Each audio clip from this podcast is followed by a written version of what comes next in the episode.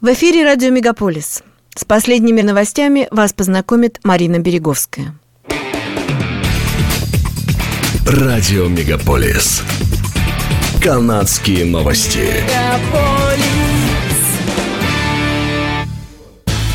В третьем квартале этого года население Канады выросло на 430 тысяч человек – это самый быстрый темп роста населения за квартал с 1957 года. По данным статистического управления Канады, в третьем квартале в страну приехали иностранные студенты, обладатели разрешений на работу и беженцы.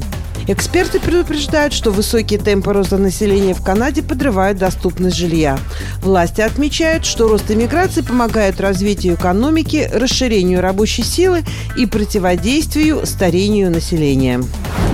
Канадские вооруженные силы потратят 2,5 миллиарда долларов на приобретение 11 дистанционно пилотируемых самолетов или беспилотников у американского производителя General Atomics. Боеспособные самолеты MQ-9B размером примерно с истребитель будут размещены в Гринвуде и Комаксе в Британской Колумбии а пилоты будут управлять ими из шести кабин в Центре управления в Оттаве. Министерство национальной обороны заявляет, что первые беспилотники должны быть поставлены в 2028 году, а полностью программа будет реализована к 2033 году. По словам представителей Министерства обороны, летательные аппараты будут задействованы в операциях канадских сил за рубежом, а также будут использоваться для мониторинга береговой линии и оказания помощи гражданским лицам в случае лесных пожаров и наводнений. Беспилотник МК-9B с размахом крыльев 24 метра может находиться в воздухе до 28 часов, преодолевать расстояние в 7000 километров и двигаться с максимальной скоростью 390 километров в час, сообщает Министерство обороны Канады. Городские власти Торонто решили переименовать Dundas Station на линии метро Yonge в станцию под названием TMU, а площадь Yonge-Dundas Square станет площадью Sankofa Square. Само слово принадлежит народу Акан в Гане и означает «извлекать уроки из нашего прошлого». Dundas Street пока останется нетронутой, потому что цена переименования слишком велика. Существует также проблема. Если город пойдет на это, им придется переименовать несколько других улиц в честь людей, имеющих непосредственное отношение к рабству, в том числе Янг-стрит, Джарвис-стрит и, по данным городских властей, еще 58 топонимов, чтобы соответствовать современным стандартам. Городской совет Торонто на прошлой неделе проголосовал также 17 голосами против 6 за переименование Centennial Stadium в честь покойного Роба Форда. Роб Форд, когда был мэром, сыграл важную роль в переименовании паромных терминалов в честь покойного мужа Оливии Чоу, Джека Лейтона. Чоу заявила, что понимает боль от слишком ранней потери и что Форд заслужил эту честь. Компания Роджерс договорилась с другими операторами о покрытии мобильной связи в TTC. После напряженных переговоров и публичных перепалок, продолжавшихся в течение года, крупнейшие мобильные операторы Канады достигли соглашения о предоставлении покрытия мобильной связи в системе метро Торонто. Представитель Роджерс Кэм Гордон в своем заявлении сообщил, что условия сделки не могут быть раскрыты в силу конфиденциальности. Все основные провайдеры мобильной связи связи должны предоставить полный доступ к сети на каждой станции DTC к июню будущего года.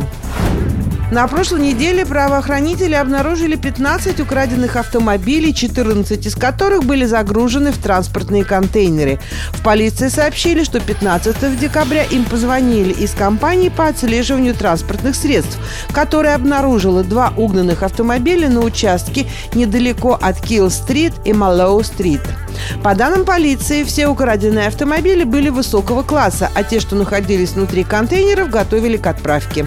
Согласно имеющейся информации, большинство транспортных средств было украдено в Торонто, Йорк Риджин и Пил Риджин в период с 11 по 13 декабря.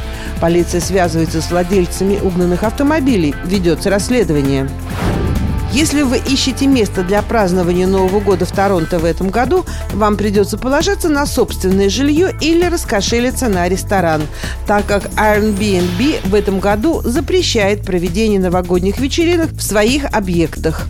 Как и в случае с Хэллоуином и другими крупными праздниками в последние годы, в конце этого месяца платформа временно вводит более строгие ограничения, чтобы обеспечить соблюдение полного запрета на проведение вечеринок в праздничный сезон, когда жилье чаще всего арендуется именно для этих целей. С целью снижения риска со стороны несанкционированных вредоносных действий сторон, Airbnb будет использовать искусственный интеллект не только в Торонто и Онтарио, но и по всей Канаде, США, Великобритании и в других странах. Несмотря на то, что в Канаде официально началась зима, температура воздуха в Торонто бьет рекорды. 15 декабря в столице Онтарио температура воздуха была самой высокой за всю историю с момента начала регистрации еще в 1840 году, пишет издание Daily Hive. Днем воздух прогрелся до 13,2 градуса Цельсия. В последний раз температура воздуха поднималась до 13 градусов Цельсия в 2011 году. Аномально теплая погода вызывает беспокойство не только из-за возможного отсутствия снега на Рождество, отсутствие зимних осадков может повлиять на уровень грунтовых вод и климат в следующем году. В этом году вероятность выпадения снега на Рождество оценивается в 32%.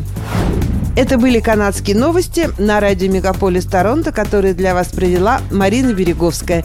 Не переключайтесь.